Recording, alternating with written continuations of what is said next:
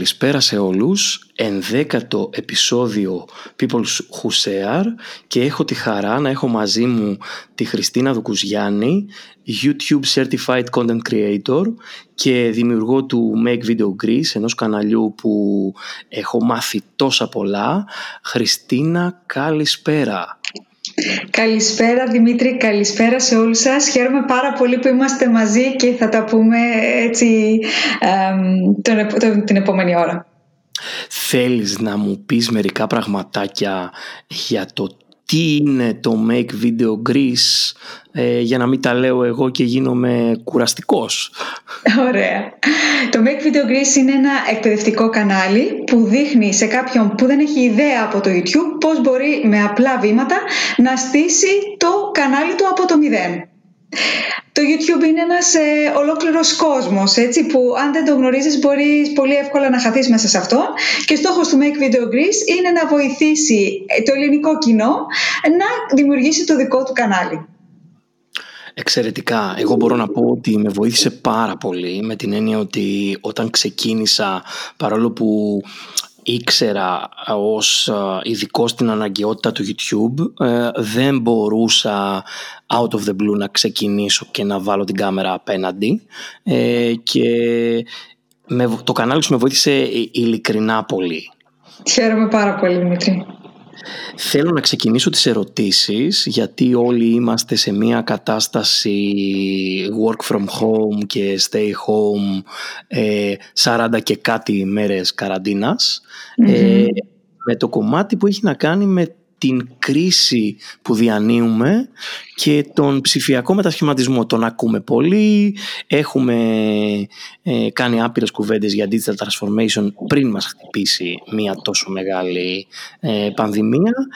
Πες μου πώς το βλέπεις εσύ όλο αυτό, ποια είναι η άποψή σου; Αυτό που βλέπω είναι ότι πλέον ε, ήταν nice to have. Λέγαμε όλοι, ναι, καλό θα ήταν να κάνουμε περισσότερα πράγματα με τις νέες τεχνολογίες και τώρα ξαφνικά δεν είναι απλά nice to have, είναι, ε, υπάρχει επιτακτική ανάγκη στο να μπούμε σε νέες ε, τεχνολογίες, να πειραματιστούμε, να τολμήσουμε καινούρια πράγματα για να μπορέσουμε να επιβιώσουμε και να εξελιχθούμε μέσα σε αυτή τη μεγάλη αλλαγή που συμβαίνει. Οπότε ήταν βίαιος ο τρόπος, αλλά βλέπω να βγαίνει και κάτι θετικό από αυτό γιατί μας ξεβολεύει και μας αναγκάζει να δοκιμάσουμε καινούρια πράγματα. Οπότε στο κομμάτι που έχει να κάνει με το, με το βίο μετασχηματισμό το είπες και μόνη σου μας ξεβολεύει οπότε θέλω να μου πεις μία συμβουλή για τις επιχειρήσεις που έχουν ξεβολευτεί και έχουν μπει σε μία κατάσταση, ένα modus operandi περίεργο ε, ποια θα ήταν μία συμβουλή που θα έδινε σε κάποιον που έχει μία μικρή επιχείρηση και θέλει να ξεκινήσει και να προχωρήσει σε έναν ψηφιακό μετασχηματισμό από το δικό σου το μετερίζει, έτσι, από το μετερίζει του, ε, του βίντεο και του creator; Mm-hmm. Ε, όπως ε, θα έχετε όλοι ακούσει πολλές φορές να λέγεται, οι άνθρωποι δεν αγοράζουν από brands, οι άνθρωποι αγοράζουν από ανθρώπους. Από ανθρώπους που εμπιστεύονται, από ανθρώπους που συμπαθούν. Ε, οπότε αυτό που θέλουμε να κάνουμε είναι να βγούμε εκεί έξω εμείς οι ίδιοι ως οι ιδιοκτήτες της μικρής επιχείρησης και να μιλήσουμε απευθείας στο κοινό μας. Ε, οπότε το βίντεο είναι ο πιο δυνατός τρόπος για να το κάνουμε αυτό. Πόσες ε, συναντήσεις μπορούμε να κάνουμε one-to-one με πιθανούς πελάτες ε, με το βίντεο ε, πολλαπλασιάζεται αυτή η ικανότητά μας να επικοινωνήσουμε, να κοιτάξουμε στα μάτια τον θεατή μας και να μιλήσουμε για την αξία που προσφέρουμε είτε ως υπηρεσία είτε ως προϊόν. Άρα να χτίσουμε το personal brand μας. Είναι η ευκαιρία να μιλήσουμε εμείς πλέον στον, στο κοινό μας και στους πιθανούς μας πελάτες. Εξαιρετικά, ναι. Το κομμάτι που έχει να κάνει με το personal branding και με το όποιο narrative πρέπει να χτίσουμε, δηλαδή να χτίσουμε ένα αφήγημα γύρω από το brand μας και με το βίντεο μπορεί να γίνει πάρα πολύ ε, πετυχημένα.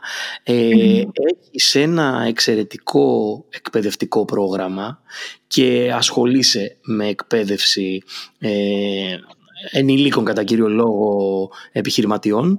Ε, Ποια θα ήταν η προτροπή για αυτούς τώρα που από τη μία έχουμε χρόνο, από την άλλη όμως έχουμε γκώσει στα Zoom calls και στα άπειρα, ε, αν θέλεις, ε, work from home έξτρα πραγματάκια.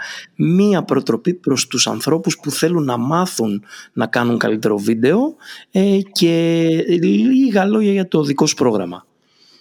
Κοίταξε, ε, υπάρχουν διάφοροι τρόποι να προσεγγίσουμε ένα στόχο. Μπορούμε είτε μόνοι μας να προσπαθούμε να βλέπουμε βιντεάκια στο YouTube, να πειραματιζόμαστε μόνοι μας, είτε αν θέλουμε να κερδίσουμε χρόνο, να μάθουμε από τα λάθη που έκανε κάποιος άλλος, είναι να ε, ε, επενδύσουμε σε μια πιο ολοκληρωμένη μεθοδολογία που μας οδηγεί βήμα-βήμα, μας δίνει τον ακριβή χάρτη για το πώς θα δημιουργήσουμε και θα αναπτύξουμε όχι μόνο ένα κανάλι στο YouTube, αλλά πώς θα έλξουμε νέους πελάτες. Γιατί εγώ εστιάζω σε αυτό, στο πώς θα δημιουργηθεί μια μηχανή, ένας πόλος έλξης, ένας μαγνήτης, ε, κάνοντας βίντεο στο YouTube, να έρχονται και να μας βρίσκουν άνθρωποι που ενδιαφέρονται περισσότερο για τα προϊόντα και τις υπηρεσίες που προσφέρουμε.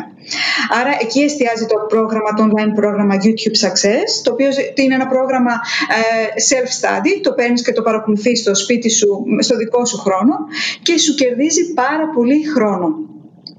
Ωραία, θα μου δώσεις μετά το link να το βάλουμε στα show notes γιατί με ενδιαφέρει. Ε, και μια και μιλήσαμε για συμβουλές και δώσαμε συμβουλές θέλω να σε ρωτήσω ποια είναι η καλύτερη συμβουλή που σου έχουν δώσει ε, σε όλη τη διάρκεια της ζωής σου. Μετράνε και οι συμβουλές από τα παιδικά χρόνια ε, και οι συμβουλές ε, που ήταν τώρα τελευταία εν μέσω κορονοϊού. Ποια ήταν η καλύτερη συμβουλή που σου έχουν δώσει μέχρι τώρα; Ε, επειδή από πολύ μικρή ήμουν φοβητσιάρα και κάθε τι καινούριο το αντιμετώπιζα έτσι ως ένα μεγάλο βουνό. Ε, ε, ε πάθαινα ε, σοκ μόνο στην ιδέα ότι θα, θα βγω από την συνήθειά μου, από την ασφάλειά μου. Η καλύτερη συμβουλή που δέχτηκα είναι το, να τολμάς και να πειραματίζεσαι. Και είναι κάτι που το λέω και μέσα στο κανάλι, το λέω για να τα ακούν τα αυτιά μου. Ο μόνος τρόπος να εξελιχθούμε είναι να τολμάμε να βγούμε από την ασφάλειά μας και να πειραματιζόμαστε με διαφορετικά πράγματα για να νιώσουμε τι μας ταιριάζει. Ακούμε εκεί έξω, κάνε αυτό, κάνε εκείνο. Όχι να κάνεις ε, TikTok, όχι να κάνεις YouTube, όχι να κάνεις Instagram. Ο καθένας λέει τα δικά του. Okay. Και είναι όλα σωστά από την πλευρά τους. Ο μόνος τρόπος όμως για να αντιληφθούμε τι ταιριάζει σε εμάς και άρα ποιο μπορούμε να το κάνουμε δικό μας και να το εξελίξουμε είναι αν πειραματιστούμε. Οπότε η καλύτερη συμβουλή που δίνω στον εαυτό μου πρώτα απ' όλα είναι ε, να τολμώ. Οπότε στο κομμάτι που έχει να κάνει με το να τολμάς ε, και να προσπαθείς να κάνεις ε, διαφορετικά πράγματα έρχεται και αναπόφευκτα και πρέπει να έρχεται ένα κομμάτι αποτυχίας.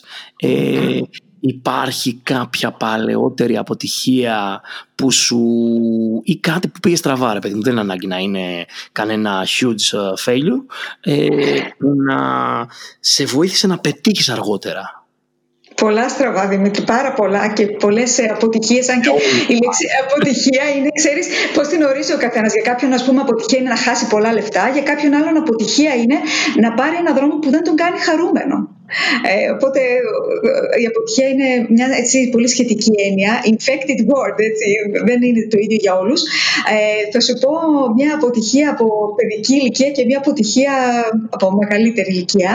Ε, όταν ήμουν Δευτέρα Δημοτικού, πρώτη Δευτέρα Τριτή στο Δημοτικό, ε, μου είχε πάρει η μητέρα μου διάφορες χάντρες. Μερικές από αυτές μοιάζανε με πέρλες, ήταν πλαστικές πέρλες. Και άρχισα να φτιάχνω εγώ από τότε είχα μανία να φτιάχνω βραχιολάκια και διάφορα τέτοια έτσι, και μου είχε έρθει η φαϊνή ιδέα να τα πουλήσω αυτά τα βροχιολάκια και πήγα στο σχολείο και έλεγα εκεί στις συμμαθητριές μου ότι πουλάω αυτά τα βροχιολάκια. Ούτε θυμάμαι τι, τι, πόσες δραχμές. Την επιχειρηματικότητα από μικρή, έτσι. Ο Γκάρι Βάνιερτσακ ναι. λέει ότι είχε ε, κάρτες και lemonade stand. Εσύ μου λες για τα βραχιολάκια. Οπότε. Ναι. Γενικά υπήρχε στο σπίτι επιχειρηματικότητα και στο περιβάλλον το οικογενειακό και στο ευρύτερο. Ε, έτσι, άκουγα, είχα πολλά ερεθίσματα επιχειρηματικότητας και είπα πολύ ωραία και εγώ θα κάνω αυτή την business με βραχιολάκια. Και Πουλάω λοιπόν ένα βραχιολάκι, το πρώτο βραχιολάκι που πούλησα. Την επόμενη μέρα έρχεται εδώ το κοριτσάκι και λέει: Είπε η μαμά μου να μου δώσεις πίσω τα λεφτά μου και πάρε πίσω το βραχιολάκι σου. Θυμάμαι πόσο απογοήτευση είχα νιώσει και τώρα που το ξαναπέζω στο μυαλό μου, προφανώς αυτή η μαμά μπορεί να σκέφτεται ότι το βραχιόλι ανήκει στη δικιά μου μητέρα και σου λέει τώρα πουλάει τα βραχιόλια της μαμάς της. Δεν, δεν ήξερε τι βραχιολάκι είναι αυτό. Και σου λέει δεν, ναι, δεν θέλω το βραχιολάκι. Είχα νιώσει πολύ μεγάλη ντροπή και, έτσι, και απογοήτευση δεν είχε ορίσει πολιτική επιστροφών, έτσι. να πεις ότι δεν δεχόμαστε επιστροφές. 100% money back guarantee. Ξέρεις, θα πίνω τα χρήματα του Αλλά είχα στεναχωρηθεί. Με είχε πειράξει πολύ τότε. Ε, και ναι, μετά έτσι... να σταματήσεις. Ε, δηλαδή δεν ξανά ε, εκείνη την περίοδο ας πούμε σταμάτησες να ασχολείσαι με τα βραχιολάκια. Σταμάτησες το χόμπι εντελώς, σταμάτησες τις πωλήσεις. Τι, τι σε έκανε αυτό να, να, τι σε χάλασε πιο πολύ; Ήθελα να κρυφτώ μες στη σπηλιά μου. Με, με, ένιωσα τόσο μεγάλη ντροπή που εννοείται δεν ξαναπούλησα. Συνέχισα να κάνω βραχιολάκια και πολλές ακόμα χειροτεχνίες, αλλά ποτέ ξανά δεν τόλμησα να βγω και να πω ότι πουλάω κάτι. Θα ζητήσω χρήματα για κάτι. Και άργησα πάρα πολύ να το ξεπεράσω, όσο περίεργο και αν ακούγεται, γιατί ήταν ένα παιδικό, θα μπορούσε να είναι παιχνίδι για κάποιον. Ε, με πείραξε πολύ. Με πείραξε πάρα πολύ. Πήρε πολύ καιρό να το ξεπεράσω αυτό. Και η ναι. άλλη επαγγελματική, ε, όχι αποτυχία, αλλά τέλος πάντων αυτό που πήγε στραβά, ε, από όταν τελείωσα το πανεπιστήμιο, τελείωσα το οικονομικό, ήταν μια επιλογή όχι πραγματικά έτσι επιθυμία. Δεν ήξερα τι άλλο να σπουδάσω όταν τελείωσα το οικονομικό. Και μετά πάλι δεν είχα ιδέα τι ήθελα να κάνω επαγγελματικά. Και άκουγα από γύρω μου που λέγανε ότι είναι πολύ ωραίο να δουλεύεις σε πολυεθνική εταιρεία, να είσαι στέλεχος, ε, ταξίδια, ξέρεις, ε, business woman κλπ. Soldier, ας πούμε, ναι. Corporate, corporate, ναι, ήταν πολύ high, πολύ, πολύ, έτσι, πολύ μεγάλη επιτυχία θεωρούνταν. Οπότε όταν ε, τελείωσα το μεταπτυχιακό στην Αγγλία, μετά είχα φαγωθεί να βρω οπωσδήποτε μια δουλειά στο εξωτερικό σε corporate περιβάλλον. Και πήγα, βρήκα όντως μια δουλειά στην Ελβετία, σε μια μεγάλη πολυεθνική φαρμακευτική. Ε, έμεινα τέσσερα χρόνια Δημήτρη και ε, δηλαδή ήταν ε, τέτοια η απογοήτευση που ένιωσα, τόσο, τόση απομυθοποίηση του τι σημαίνει να δουλεύεις για μια corporate επιχείρηση. Ε, ένιωσα πολύ, ε, παρετηθικά, γύρισα Ελλάδα δεν το έχω μετανιώσει ούτε λεπτό, δεν, ούτε ένα λεπτό δεν έχω αναπολύσει. Ναι, αλλά ε, ε, ένιωσα πάλι μεγάλη απογοήτευση, ε, κυρίως εκείνο το διάστημα, γιατί όλοι γύρω μου μου λέγανε Καλά, είναι δυνατόν. Έχεις αυτή τη δουλειά, αυτό το μισθό. Όλοι θα ονειρευόταν να είναι στη θέση σου. Και εσύ θα παραιτηθείς και θα γυρίσεις στην Ελλάδα. Ε, το, το βίωσα λίγο στην αρχή ως ήττα ότι μάλλον κάτι, κάτι συμβαίνει με μένα, ξέρεις, κάτι εγώ δεν κάνω καλά. Δεν μπορεί όλοι γύρω μου να λένε ότι έχω το dream job και εγώ να μην το βιώνω έτσι. Πολύ αργότερα κατάλαβα ότι αυτή η αποτυχία ουσιαστικά με όθησε στο να βρω τι είναι αυτό που πραγματικά εμένα με ευχαριστεί να κάνω. Ναι, αλλά είναι βασικό. Είναι βασικό το ότι είχες από, αν θέλεις, από τα παιδικά σου χρόνια την ε, επιχειρηματικότητα ε, με την έννοια ότι σε έβαλε στο mood να ε, ψάξεις τι πραγματικά σε κάνει ευτυχισμένη έτσι. Αλλιώς θα ήσουν happy σε αυτή την ε, σχετικά καλοπληρωμένη θέση ή σε μια ok σχετικά αποστηρωμένη χώρα που θα ήσουν μια χαρά. Ναι, το τι κάνει τον καθένα χαρούμενο είναι τόσο προσωπική υπόθεση ε, και γι' αυτό και πήρα το μεγάλο μάθημα να σταματήσω να ακούω τι λένε γύρω μου. Εκείνοι μιλάνε για τον εαυτό τους και πραγματικά από καλή διάθεση λένε αυτό που πιστεύουν εκείνοι καλύτερο, αλλά δεν είναι απαραίτητα αυτό που είναι για μας καλύτερο, έτσι δεν είναι; Έτσι, έτσι ακριβώς. Ε, θέλω να μου πεις κάτι που άλλαξε την καθημερινότητά σου ε, ως ε, ε μέσα στο COVID-19 και στην όλη ε, κατάσταση που ζούμε προς το καλύτερο ή μια νέα περίεργη συνήθεια. OK, okay, σου έχω μια, μια περίεργη συνήθεια. Ε, γενικά, επειδή περιορίστηκαν πάρα πολύ οι κινήσεις, ε, το μόνο που έκανα και κάνω αυτές τις μέρες είναι μέρα παραμέρα να βγαίνω λίγο να περπατάω. Αλλά πάλι περιορίζεται πολύ η κίνηση του σώματος, γιατί δεν είναι μόνο τα πόδια μας που χρειάζονται κίνηση, αλλά όλο το κορμί. Οπότε mm-hmm. ξεκίνησα να κάνω Gaga Dance. Είναι ένα movement το οποίο ανακάλυψα τώρα εν μέσω κορονοϊού. Ε, αυτό είναι ένας χορός ο οποίος γίνεται τρεις φορές τη μέρα μέσω Zoom call ε, συνδέεσαι είτε με Νέα Υόρκη είτε με Τελαβίβ. Είναι εντελώς δωρεάν αν θέλεις κάνεις κάποιο donation. Συγκεντρωνόμαστε τη φορά γύρω στα 600 άτομα ταυτόχρονα από όλο τον κόσμο. Είναι πολύ ενδιαφέρον πόσο κοντά τελικά είμαστε. Και για 45 περίπου λεπτά υπάρχει ένας instructor και σου δείχνει διάφορες κινήσεις Gaga Dance, η οποία είναι ένας ελεύθερος χορός ε, που σε βοηθάει να συνειδητοποιήσεις καλύτερα το σώμα σου και να σπάσεις τις συνήθειες ε, τις συνήθειες κινήσεις που κάνεις κάθε μέρα. Gaga Dance λοιπόν. Θέλω οπωσδήποτε να μου δώσει link. Οπωσδήποτε θα σου δώσω. Δοκίμαστο έστω μια φορά και έτσι να έχεις την εμπειρία τι σημαίνει αυτό στο σώμα σου. Είναι πολύ ενδιαφέρον. Δεν έχει καμία σχέση με τη γνωστή lady, έτσι. Καμία σχέση, όχι. Όχι, είναι movement. movement. Γράφεται με τον ίδιο τρόπο, ναι. Μια χαρά.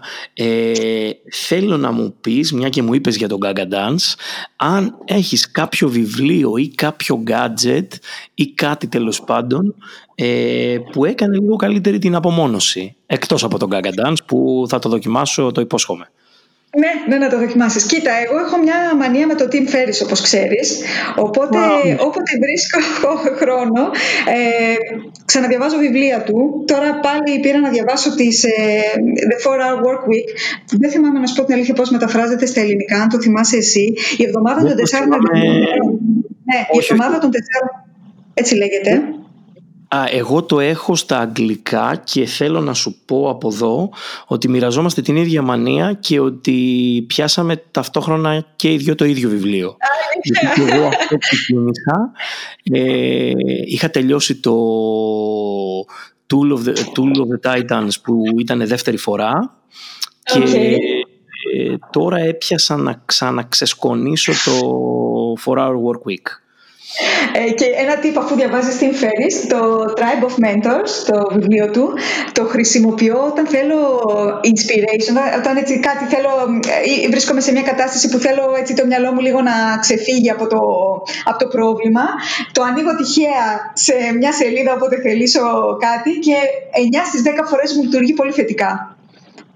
Θα το δοκιμάσω. Εγώ εντωμεταξύ να ξέρεις ότι το συγκεκριμένο podcast που βρισκόμαστε αυτή τη στιγμή, ε, το format του συγκεκριμένου είναι, και το έχω πει και πάρα πολλές φορές, ε, είναι εντελώς copy από τα πρώτα Team Ferry Show, με την έννοια ότι τον, τον παρακολουθώ από πάρα πάρα πολλά χρόνια πριν. Είχα τη χαρά να τον γνωρίσω και προσωπικά. Ε, Αλήθεια! Εγώ δεν το ναι. ξέρω αυτό. Ε, το έχω πει και στο προηγούμενο podcast που αναφέρθηκε ο Τιμ Φέρης. Ε, είχε έρθει στην Ελλάδα για ένα συνέδριο και έτυχε να κάνουμε διακοπές μαζί. Οπότε, όταν ετοίμαζε ε, το 4 Hour Work Week, το draft ακόμα. Και είχε και πάρα πολύ μεγάλο σκάλωμα με το microdosing, με τα mushrooms και με την γυμναστική, τα calisthenics και είχαμε τρομερές κουβέντες. Ε, αλλά λάτρεψα την όλη λογική του με την έννοια ότι ε, είναι από τους λίγους ανθρώπους που έχω παρακολουθήσει online και έχω γνωρίσει που κάνει αυτό που λέει ρε παιδί μου. Δηλαδή ε, πάρα πολύ λέμε πράγματα και βάζω και εμένα μέσα σε σχέση με τη social media παρουσία. Ε, δεν μπορούμε να τα τηρήσουμε ή είναι δύσκολο και δεν βάζουμε το commitment. Ο Φέρης το κάνει. Δηλαδή ό,τι έχει αποφασίσει ρε παιδί μου έχει έναν απίστευτο τρόπο και το κάνει. Ε, και γι' αυτό και δημιουργεί όλη αυτή την αυτοκρατορία ε, με τον τρόπο που το κάνει Ε, το, μια που λες για έμπνευση, αυτό που εμπνεύστηκα από τον Tim Ferris, ο Ferris δεν βλέπει καθόλου, δεν ακούει media, δεν ακούει τηλεόραση, δεν διαβάζει. Ναι, ε, ναι. γιατί του, το, του τρώνε πάρα πολύ χρόνο και όχι μόνο αυτό, του ρίχνουν και φυσικά τη διάθεση όλα αυτά που ακούει. Οπότε έχει αναθέσει λέει, σε δύο-τρεις ανθρώπους που τους εμπιστεύεται και ξέρει ότι είναι μέσα στα πράγματα, αν συμβεί κάτι σημαντικό που χρειάζεται να γνωρίζει, να του το επικοινωνούν. Και εμπνευσμένοι από αυτό, ξέρεις τώρα, επειδή με τον κορονοϊό έχουν αυξηθεί οι επικοινωνίες με τους γονείς, για, έτσι, γιατί και αυτοί είναι σε απομόνωση και θέλουν έτσι, να έχουν μια πιο στενή επαφή από ό,τι παλιότερα. Τους έχω αναθέσει λοιπόν, επειδή βλέπουν όλη μέρα τηλεόραση και ακούνε και συζητάνε τα, τα τεκτενόμενα, τους λέω θα ακούτε, θα φιλτράρετε και όταν ακούσετε κάτι που πραγματικά θεωρείτε ότι μπορεί να με αφορά, θα μου το λέτε. Και έτσι και έχουμε αντικείμενο συζήτησης και εγώ δεν βομβαρδίζομαι με όλο αυτό που συμβαίνει καθημερινά. Ο Tim Ferris ήταν ο λόγος που δεν έχω συσκευή τηλεόρασης, δέκτη τηλεόρασης ε, τα τελευταία δέκα χρόνια. Στο σπίτι δεν έχω τηλεόραση, ρε παιδί μου. Αν με πάρουν και μου πούνε είσαι στην τηλεόραση, εγώ θα τους πω αν δεν τα ανεβάζω στο YouTube, εγώ δεν θα το δω. ναι. Ε, και αυτό είναι πάρα πολύ ωραίο τρικ για να τσεκάρεις λίγο και το media literacy των γονιών σου. Θα το δοκιμάσω και εγώ. Δηλαδή, τους αναθέτεις να σου φιλτράρουν την, την πληροφορία και έτσι μπορείς να καταλάβεις κατά πόσο εκτίθονται σε ε, θετικά ή αρνητικά ή και fake news. Έτσι. Δηλαδή, είναι νομίζω πολύ ε, ωραίο, ε, ωραίο τρικ. Και έχουν και ένα ρόλο, ξέρεις, το παίρνουν ότι έχουν να κάνουν μια δουλειά, το βλέπουν σοβαρά δηλαδή το θέμα. Ε, γιατί και ξέρεις, η σχέση γονιού παιδιού, οπότε πραγματικά σημειώνω να πω αυτό στη Χριστίνα, οπότε έτσι είναι ωραίο, μου αρέσει. Ο πατέρας μου εμένα συνεχίζει μετά από πάρα πολλά χρόνια να με παίρνει να μου λέει τις απίστευτες επιχειρηματικές ιδέες που του έρχονται και έχουμε σημείο συζήτησης μεγάλο ε, σε σχέση με τα, με τα όποια business plan, δηλαδή πλανάρει συνεχώς. Ωραίο είναι αυτό. Είναι ζωή. Ξεσημένει ναι, μέσα στη ζωή. Είναι πολύ ωραίο. Ε, όχι, εγώ το επικροτώ κιόλας και προσπαθώ ρε παιδί μου να μην τα αποδομώ όλα ε, γιατί τα βλέπει και με μια εντελώς πιο ρομαντική ματιά από ότι κάποιος που είναι πραγματικά στην επιχειρηματικότητα.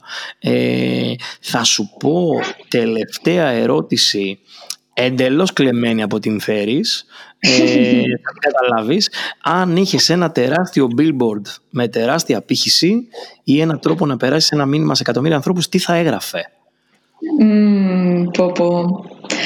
Ε, έχω μανία με τα quotes, ε, συλλέγω διάφορα quotes, ε, πραγματικά με ενδυναμώνουν, αλλά τελευταία αυτό που έτσι έχω στο μυαλό μου και είναι το πιο απλό αλλά ίσως και το πιο ουσιαστικό τουλάχιστον για μένα, είναι πως το παρόν είναι το μόνο που πραγματικά έχουμε. Ζήσε. Αυτό θα έλεγε το Billboard. Το μόνο που το έχουμε παρόν είναι το παρόν. είναι το μόνο που πραγματικά, πραγματικά έχουμε. Ζήσε. Ζήσε. Όντως ισχύει αυτό τόσο πολύ και δεν, ε, δεν το καταλαβαίνουμε παρά μόνο ναι. όταν... Ναι, συνήθως είμαστε, το μυαλό μας βρίσκεται ή κάπου στο παρελθόν ή κάπου στο μέλλον. Σε αυτό το κομμάτι εντωμεταξύ ε, υπάρχουν πάρα πολλά εργαλεία, μια και αναφερθήκαμε στο Team Ferris, μέσα στο Tool of the Titans, για το πώς να είσαι παρόν, έτσι. Ε, θα το βάλω εγώ στα show notes για να το δούνε τα παιδιά. Ε, αλλά στο κομμάτι που έχει να κάνει με το παρόν, ε, σε ευχαριστώ Χριστίνα που είσαι παρόν και μου αφιέρωσες αυτό το χρόνο και ελπίζω να τα πούμε σύντομα διαζώσεις κάπου ε, με μπύρες και χαμόγελα. Θα χαρώ πολύ Δημήτρη μου, το εύχομαι να γίνει σύντομα. Σε ευχαριστώ πολύ. Και εγώ σε ευχαριστώ πολύ.